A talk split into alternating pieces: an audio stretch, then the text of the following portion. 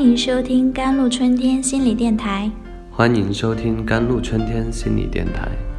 这里是一片心灵的小世界，在这里修身养性。这里是一个心灵的加油站，在这里修复保养。我是今天的主播 Celine。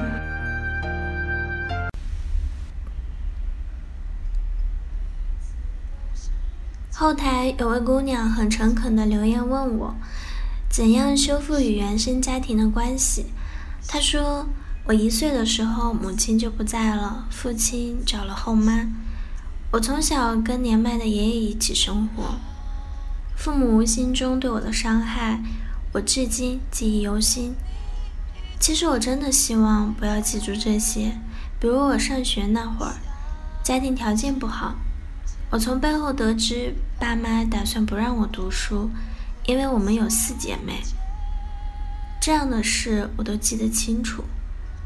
我苦恼的是，现在我非常想跟他们建立亲密关系，平时可以经常打电话给他们，但心里面又很抗拒，觉得非常假。包括他们现在对我的好也觉得很假。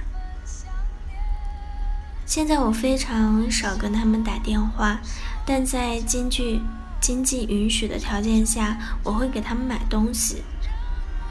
每年生日的时候都会给他们寄衣服回去，去年过年时还给我妈买了一条2000元的项链。昨天我小妹在群里说，他放假回家没吃好一顿饭，我妈就非常羞愧地说，实在没办法，外面事务忙，没能在家里做饭给你吃。我爸妈现在是搞婚庆的，有时候出去2天都不能回来。我看了他们的对话，觉得非常的矫情。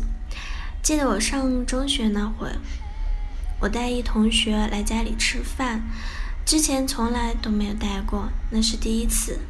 我妈在那儿闲着，也没帮我做饭，还是我自己做的。那时候就觉得没面子，好像不欢迎我那同学似的。我现在不会恨他们，会在力所能及的范围内孝顺他们，就是心理抗拒跟他们亲密。如何能做到平时可以经常给他们打电话而不排斥，不会无话可说呢？我打心底羡慕那些跟父母关系亲密的人。我想这位姑娘所面临的困扰，很多朋友都能感同身受。父母过去的某些行为态度伤害了我，这些经历和回忆至今困扰着我，让我对他们难以亲近，甚至感到怨恨。同时父母渐渐老去，现在的我希望能与他们和解。我羡慕他人享有的温暖家庭，也想与父母能更亲近。因此我既对亲近父母感到抵触抗拒，又对无法亲近他们感到歉然失落。被内心中这2种此起彼伏的声音轮番牵扯，我们再勉力为之，也难在与父母的关系中安然平和。说到这里，我想你一定已经明白，你当下所需要做的，不是勉强自己和父母多通电话，或者强咽下心里的不适和他们前进。在和父母有真正亲近平和的互动之前，你需要做的是，首先安抚心底那个充满被亏欠感的小女孩。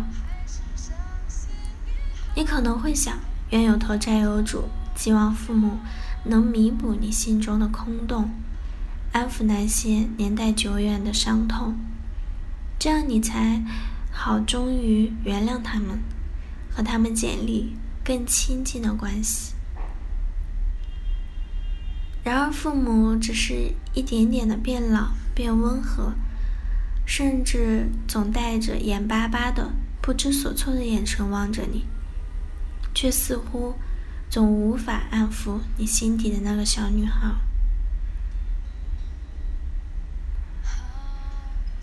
好了，以上就是今天的节目内容了。